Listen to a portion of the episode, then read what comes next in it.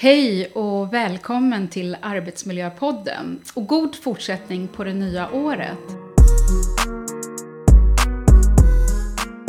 Dagens avsnitt kommer att handla om det som säkerligen flera av oss nyttjat under jul och nyår, nämligen alkohol och dess inverkan på oss.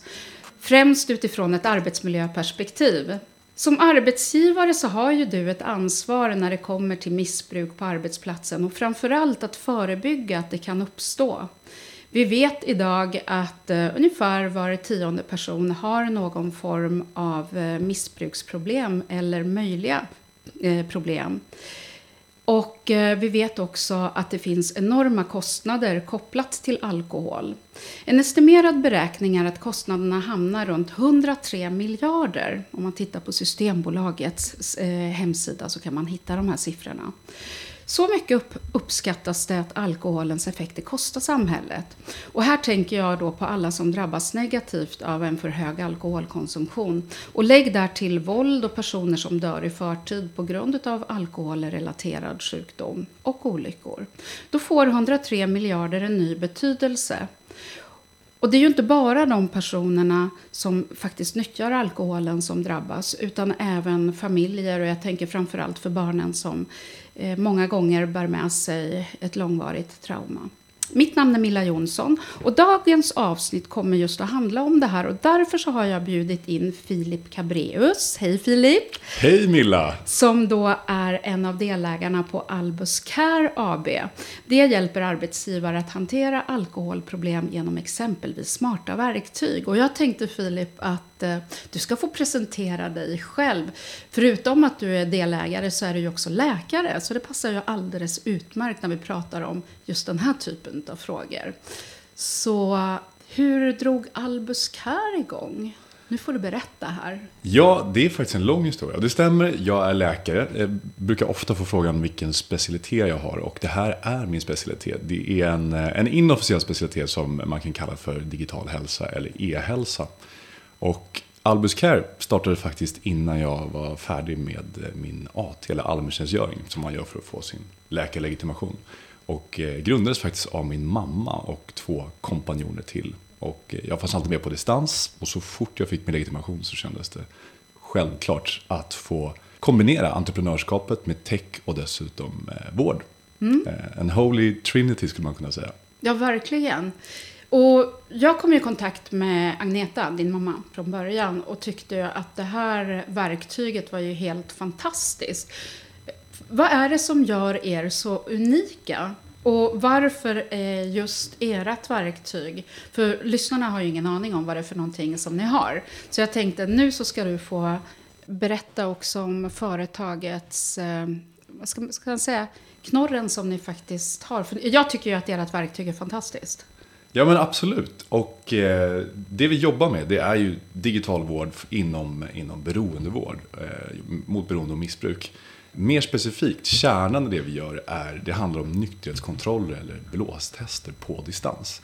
Så att istället för att eh, patienter eller medarbetare för den delen ska behöva åka till en företagshälsa eller gå in på en chefskontor och genomföra nykterhetskontroll så eh, får man med sig en liten smart alkomätare som kopplas till vår mjukvara, till en app. Då. Och eh, vi kan bidra till en mycket högre kontinuitet, till motivation, vi bidrar till bättre integritet och det här gör att ja, men, eh, om det så är en vårdgivare som sitter och är administratör här, eller om det är en arbetsgivare, det kan vara både och, eller antingen eller, så eh, kan allting skötas väldigt smidigt på distans och man kan göra flera kontroller per dag och verkligen säkerställa nykterhet på arbetsplatsen. Så det, det är kärnan i det. Sen bygger vi hela tiden ut det här med olika typer av eh, motiverande funktioner, informativa funktioner för de som är drabbade av sjukdomen och så vidare och gör det mer och mer till ett komplett digitalt verktyg inom, inom beroendefrågor både i vården och på arbetsplatsen. Mm. För jag kommer, ihåg, jag kommer ihåg när vi talades vid innan den här intervjun. Eh, för många gånger när man gör den här typen av alkotester så kanske man bara gör dem i en gång i veckan. Men ert verktyg möjliggör ju, och jag, jag har för mig att ni också sa att i början så lägger man upp att man blåser i princip varje dag under en månads tid för att inte kunna glida igenom nätet. Ja men absolut, och det är faktiskt, det används allra, allra mest idag under rehabilitering eller som uppföljning efter rehabilitering. Och då är det faktiskt så att det vanligaste är två till fyra blås per arbetsdag. Och det här kan låta mycket, men många säger att det blir som en rutin, som att borsta tänderna morgon och kväll till exempel. Och eh, för arbetsgivarna så betyder det här att man, man får en helt annan typ av trygghet. Man vet att om inte jag får någon notis eller meddelande om något avvikande resultat så kan jag vara trygg med att min eh, medarbetare är nykter på jobbet. Och dessutom för arbetstagaren så eh, innebär också en möjlighet att bygga förtroende och visa på sina framsteg i rehabiliteringen eller att man helt enkelt är nykter på jobbet. Så det är bra för trygghet och relation mellan arbetstagare och arbetsgivare. Och då betyder det ju att medarbetaren har ju då den här lilla alkomätaren och den är ju inte större än en tändsticksask, svårt Precis. att säga. Så, uh, och och det, då, den är ju väldigt diskret. Verkligen. Du kan gå undan var som helst och det syns inte. Och vad som händer då, det är ju att när medarbetaren blåser då får också arbetsgivaren en liten notis i sin mobil. För det är ju en liten app kopplat till det här. Ja, men det är det som är den smarta delen i det. Det är det som är mjukvaran. Och det betyder att eh, medarbetaren kan vara på utlandsuppdrag eller på ett annat kontor eller på en annan arbetsplats helt enkelt. Och ändå kunna genomföra det här. Eller då om inte arbetsgivaren är på kontoret heller. Eh, och precis, eh, man får helt enkelt ett sms vid, man kan då välja om det ska vara vid alla resultat eller bara vid avvikande resultat. Så det är så, så det funkar helt enkelt. Ja, och det gör ju då att en arbetsgivare kan ju känna sig säker i att det som sker, det sker, det ska ske. Eh, medarbetaren kan också bygga upp en tillit och ett förtroende, precis som du nämnde. Men det finns ju flera saker i det här som jag också har förstått. För förutom att ni Eh, kan erbjuda det här smarta verktyget så har jag också förstått att ni kan erbjuda 24-7 vård tillsammans med en samarbetspart. Exakt. Så att eh, egentligen kommer vi ursprungligen från vården. Vi är störst inom företagshälsovården. Alltså men så har det varit fler och fler arbetsgivare som under de senaste kanske ett och ett halvt åren hört av sig och sagt att men kan inte vi få styra det här själva? Eh, till exempel efter en avslutad behandling. Och skulle det vara så att man antingen vill använda det här i ett undersökande syfte för att man har misstankar, för att man bara vill arbeta förebyggande, eh, eller om man vill ta det efter en avslutad vårdkontakt eller rehabilitering så står man ju just där och då lite utan en vårdkontakt. Och där har vi fullt med partners, både eh, med traditionell vård men också digital vård som kan hjälpa företagen med allt som behövs kring eh, missbruk och beroende kopplat mm. till arbetsplatsen. Och då tänker jag för att eh, de som lyssnar ska få en lite bättre bild av. Vi säger nu att en arbetsgivare har misstänker en mm. lite för hög alkoholkonsumtion. Hur hur, ska, hur, går, hur går man tillväga då? Man hör av sig till er och vad händer sen? Precis. I det läget, om man misstänker att eh, det är någonting, det är för övrigt väldigt vanligt och det är också väldigt vanligt att man inte agerar i tid utan det tar till och med flera år innan arbetsgivarna i genomsnitt vågar agera på det. De samlar liksom information. Eh, men där vill jag verkligen råda alla att höra av er till oss så tidigt som möjligt. Vi kommer koppla ihop er med, antingen har ni en företagshälsa eller så kopplar vi ihop er med en, en, eh, en bra passande vårdkontakt som kommer hjälpa till med en första utvärdering och också göra en bedömning om det är lämpligt att sätta in det här verktyget i det läget eller inte. Eh, men helt enkelt lägga en plan. Och eh, om man har eh, en medarbetare som genomgått en rehabilitering så är dessvärre återfallsstatistiken väldigt, väldigt hög. Det finns olika källor men någonstans kring 65-70% återfaller inom de första sex månaderna efter Det är så pass högt alltså? Det är jättehögt och det är jättesvårt. Men där kan många känna sig, eh, där kan man vilja ha en ökad trygghet genom till exempel sådana här nykterhetskontroller efterföljande. Och vi har sett att det är allt ifrån några månader till över ett år som man som arbetsgivare och medarbetare då vill eh, göra det här. Och mm. bygga förtroendet, stärka förtroendet. Eh, så då är det bara att höra av sig till oss och då behöver man inte ha någon vårdkontakt i samband med det utan då kan man sköta allt på egen hand. Det är ju fantastiskt bra. Och ju, det är som du säger, ju tidigare desto bättre. För ju längre tid det tar, desto längre tid tar det också att få bort missbruket, inte medarbetaren. Det ska vi ju också förtydliga. Verkligen, och det är hela syftet med, eh, med insatserna och egentligen det ansvar man har som arbetsgivare. Att det handlar ju om att kunna hjälpa medarbetaren tillbaka till fun full funktionalitet och tillbaka till arbetet. Och det är viktigt att man också är tydlig med det gentemot medarbetaren. Varför gör man det här och vad blir konsekvenserna om eh, det ena eller andra händer och så vidare. Och, och, där är det jätteviktigt att det finns en tydlig alkohol och drogpolicy eh, på företaget. Så att man också är tydlig med vad som gäller utifrån företagets perspektiv om man inte samarbetar i en rehabilitering. För det kan ju få en arbetsrättslig konsekvens naturligtvis. Exakt. Så, så eh, omtanke är ju det som står primärt när man pratar just om den här typen av eh, vårdinsatser. Eller hjälpinsatser, man kanske inte ska kalla det för vårdinsatser. Vad tycker du? Ja, när det är en vårdgivare som använder verktyg, då är det absolut en vårdinsats. Och när det är en arbetsgivare, då är det någon typ av hybrid kan man säga. Arbetsgivaren i sig ska ju varken ställa diagnos eller bedriva någon vård, utan det tar man hjälp kring. Ehm, så att lite flytande för tillfället skulle jag säga. Det där kommer säkert ja. Eh, utkristalliseras framöver. Ja. Eh, jag tänker lite så här, vi, säger nu att vi har en medarbetare eh, som där det då har visat sig att eh, personen har kommit in och kanske varit berusad eller till och med efterberusad höll jag på att säga, men är ganska bakfull. Eh, hur känsligt är det här verktyget som ni erbjuder? Det, är, det har en väldigt hög precision. Det kan verkligen fånga upp små, små mängder alkohol. Och det, det är, är så? Det är samma typ av alkomätare som ja, men, polisens drägemätare till exempel, men i lite smidigare format. Okay. Eh, så väldigt hög precision. Sen är ju bakfylla är någonting som är väldigt svårt att mäta idag. Mm. Även om promillehalten eller alkoholen gått ur kroppen så är man ju, visar ju studien att man fortfarande är påverkad och har nedsatt funktion helt enkelt.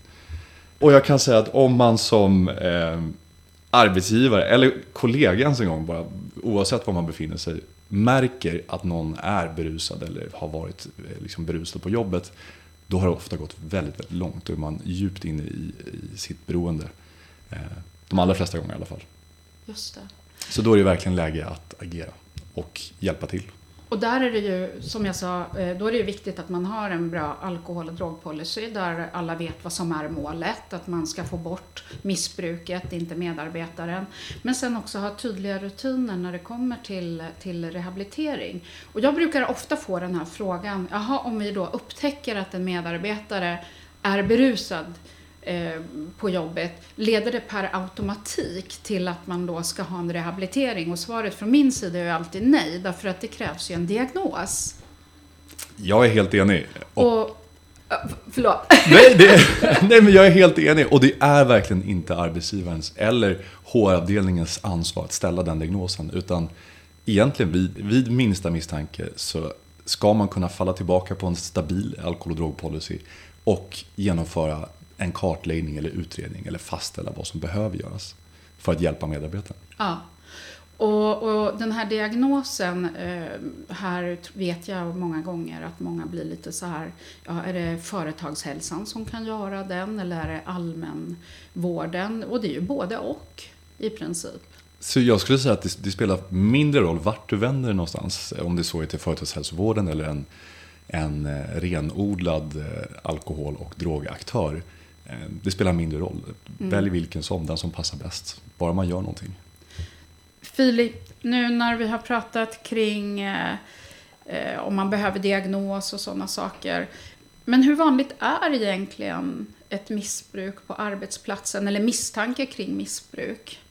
Tyvärr så är det ju mycket vanligare än vad vi tror. I och med att det är stigmatiserat så pratar vi väldigt lite om det. Och det finns olika statistikkällor här också. Men mellan tummen och pekfingret så är det ungefär 700 000 individer i Sverige som har ett missbruk eller beroende av alkohol. Oj! Och, ja, och då, då, eh, det här är inte människor som sitter ute på parkbänkar utan 80% av alla med ett beroende eller missbruk finns i arbetslivet och är mer eller mindre funktionella. Det tar 7 12 år i snitt att utveckla ett, eh, ett beroende av alkohol. Så det här är ju en långsamt progredierande sjukdom som eh, ju tidigare du fångar upp den, desto lättare blir att, att, eh, avhjälpa, att hantera att hantera den. Ja, precis. Ja. Så det är jättevanligt. Och på frågan om hur, hur, eh, hur många arbetsgivare det är som har liksom stött på det här eller något sånt, så säger statistiken i alla fall att 44% av alla arbetsgivare någon gång har misstänkt alkoholproblem hos en medarbetare. Det är ju en enormt hög siffra. Så om någon lyssnar på det här och kommer att tänka på någon medarbetare så kan ni känna att ni är inte ensamma. Men mm. ni tillhör definitivt toppen om ni vågar agera på det tidigt. Hur stor är skillnaden mellan män och kvinnor? Inte jättestor. Det är lite vanligare hos män, men det förekommer i nästan lika stor omfattning hos män och kvinnor. Är stigmat större när det är kopplat till kvinnor? Kanske. Här, här kan jag bara spekulera lite, men, men kanske. Ja, det, när man tänker på den typiska alkoholisten så tror jag många har fördomar kring att det är en man. Men eh, det finns i alla skikt i eh, alla, liksom, ja, alla skikt av arbetslivet, alla samhällsnivåer, ja. på alla möjliga ställen. Och i båda könen då, eller i alla kön. Ja. Jag tycker att den här frågan är otroligt viktig och mycket på grund av att det påverkar hela familjen. Det påverkar inte bara en arbetsplats utan det påverkar ju hela familjen och barn får ju många gånger bära en otroligt stor börda. Så att som arbetsgivare så gör man ju en enorm insats om man upptäcker det här i tid. Arbetsplatsen är en, jag skulle säga den bästa arenan för att eh, uppmärksamma och hjälpa till med den här typen av problem. Med hjälp av vårdgivare såklart. Men... Ja, och jag tänker som arbetsgivare, jag tror att många arbetsgivare varför de kanske ryggar tillbaka lite grann och inte agerar beror på okunskap. Vilka, eh, vad är det man ska titta efter? Mm, och det här är inte helt lätt för att det är ofta väldigt generella symptom eller tecken. Men ofta så handlar det om någon typ av nedsatt funktion. Alltså det vill säga medarbetaren kanske eh, kommer sent och går tidigt. Eh, de kanske eh, man märker att de inte är lika förberedda till möten. Och sen kan, leverans. Sen leverans. Och det mm. finns en hel lista med massa tecken som ni gärna... Det finns bra listor om ni bara kollar på Google. Det finns på vår hemsida också om ni är intresserade av det. Ja. Men generellt sett så om man märker att en, en eh, medarbetare börjar prestera sämre så ska det, då ska det väckas en liten en liten varningsklocka och man ska i alla fall överväga vad det kan bero på. Sen är ju symptomen i de lite tidigare stegen ofta väldigt likt om man är utarbetad eller har småbarn till exempel, eller sovit dåligt eller vad som helst. Men det är många som glömmer bort att ha det här som ett alternativ i de lägena och det är ändå viktigt att man tänker på det. det. Men däremot, eh, lukta alkohol på jobbet, då är det ofta väldigt sent i förloppet. Mm. Ni har ju varit igång ett antal år nu. Och eh, hur, hur ser utfallet ut när det kommer då till att använda sig av det här smarta verktyget? Vad säger arbetsgivarna och medarbetarna? Utfallet skulle man kunna säga är att vi stöter absolut på många Eh, avvikande resultat, många återfall och kan bara känna oss glada över att vi kan hjälpa till att fånga upp dem tidigare. För att det, det är som med alla sjukdomar, att ju längre det får gå desto svårare blir det att, att korrigera eller vad man ska säga, bota. Ehm, och gällande inställningen från arbetsgivare och, och medarbetare så varierar det ganska mycket. Många arbetsgivare är väldigt positivt inställda för de eh, kan med enkelhet känna sig mycket tryggare med sin medarbetare. Men för medarbetaren så är det lite olika. Vissa känner sig initialt lite övervakade, skeptiskt inställda. Eh, långt från alla gör det, vissa är positiva direkt. Men de allra flesta börjar efter ett tag konverteras över till att se fördelarna med det, att känna tryggheten i det, känna att någon har koll på en. Det var en kvinna, en, en patient som jag pratade med, eller klient som det heter i beroendevården då, som sa att eh, ja, men jag ibland älskar det här verktyget, ibland hatar det. Och då var det direkt spontana reaktionen från vår sida var ju, men vadå hata? Vad, vad kan vi göra bättre? Och liksom, är det något som inte funkar som det ska? Nej, nej, allt funkar som det ska. Men det är ju när jag får det här suget och verkligen vill dricka. Då hatar jag det för att då vet jag att någon kommer få veta om jag dricker. Och det är precis det som är funktionen. Mm. Och, ja. Ja, för alkoholi alkoholism är ju fortfarande förenat med ett stort stigma. Tyvärr. I samhället och generellt skulle jag vilja säga. Och, och egentligen, det är ju en sjukdom som alla andra sjukdomar. Vad är det som gör att det är så stigmatiserat? Ja, men det är, det, du, du har helt rätt Milla. Det är väldigt stigmatiserat och det är väldigt synd. För det gör att vi, vi missar att prata om det, vi missar att förstå hur stort och allvarligt det är. Du nämnde hur kostsamt det är. Det är väldigt kostsamt för arbetsgivaren, det är kostsamt för privatpersonen och kostsamt för relationer och kostsamt på alla möjliga sätt. Ehm, varför det är så stigmatiserat? Ja, men jag antar att det är kopplat till den alkoholkultur vi har och att vi ska kunna ha kontroll och hantera det. Men också att man ofta kanske saknar förståelse för att det är en sjukdom, det är en diagnos. Så att jag hoppas och kommer nog vara lite ambassadör för att eh, beroende ska gå lite samma väg som psykisk ohälsa. Det vill säga att det ska bli mer accepterat att prata om, eh, att man inte ska behöva förneka sin problematik eh, för sig själv eller gentemot andra. Och på så sätt tror jag att vi kommer att nå ett mycket friskare samhälle. Mm. Och det är intressant när du nämner psykisk ohälsa. Kan det finnas en koppling däremellan ibland? Absolut. Det är ju väldigt, väldigt vanligt och det är, ibland är det svårt att säga vad som är hönan eller ägget där. Det kan vara att du dricker väldigt mycket för, för att fly eller för att eh, dämpa känslor. Och, eh, eller tvärtom då, att du, du eh, mår dåligt av, din, av konsekvenserna från beroendet eller missbruket. Mm. Så att eh, de, de eh, äggar på varandra skulle jag säga och är ofta kopplade. Just det. Och, och det, jag tänker att eh, som arbetsgivare, det är ju inte alltid så lätt att se det här. Och för att förebygga, då kan man ju faktiskt prata om de här sakerna innan de sker. Eh, har ni sett någon skillnad under pandemin? Har det ökat missbruket? Eh, så här, nu är det ju nästan tre år som vi har varit i det här. Eh, har missbruket ökat? För jag tänker att många kanske har suttit hemma på kammaren där bakom våra Teams-skärmar och så. ja, nej men det, lite så är ju att eh, du tappar ett skyddsnät. Du tappar kollegor som ser dig och eh, känner lukt. Och du, du tappar olika barriärer som hindrar dig från att dricka på vardagen till exempel. Det man har sett är att de som har haft eller legat på gränsen till missbruk till exempel, då, eh, de har råkat illa ut av pandemin. Okay. Medan många andra kanske har skippat krogbesök och restaurangbesök och därför så har det liksom inte konsumerat så mycket mer alkohol generellt. Men det är de som har eh, legat sämst till som har fått det värst på grund av pandemin. Just för att man tappat de här skyddsnäten med kollegor som ser en och träffar en och mm. kan känna lukt och så vidare. Jag, jag har ju haft ett antal ärenden också där framförallt vad många har uttryckt är att ensamheten har varit väldigt tung. Det har ju ofta varit väldigt ensamma människor eh, som inte haft någon och under pandemin då var det helt isolerade och de har ju råkat riktigt illa ut. Så att, ja. Men du, eh, jag tänker så här. Eh, när det då kommer till vad ska, vad ska en arbetsgivare tänka på? Hur ska man förhålla sig till det här? Vad är dina fem bästa tips? Mina fem bästa tips? Jag får nästan dra ner det till tre för att de här är viktiga. Och det ena är eh, nummer ett, var förebyggande, arbeta förebyggande. Nummer två är att det är en del av det förebyggande arbetet, ha en bra alkohol och drogpolicy. och rutiner. Och rutiner. Kring arbetsanpassning och rehab. Ja. ja. Eh, och vara medveten om att det här är ett stort problem. Även om du inte pratar så mycket om det. Och eh, då har vi sagt arbeta förebyggande, ha en bra alkohol och drogpolicy. Och här, den här är jätteviktig, våga agera. För det säger forskningen, det säger statistiken, att det tar, nu på rak arm kommer jag inte ihåg det, men jag tror att det är två till tre år från första misstanke till dess att en arbetsgivare faktiskt agerar.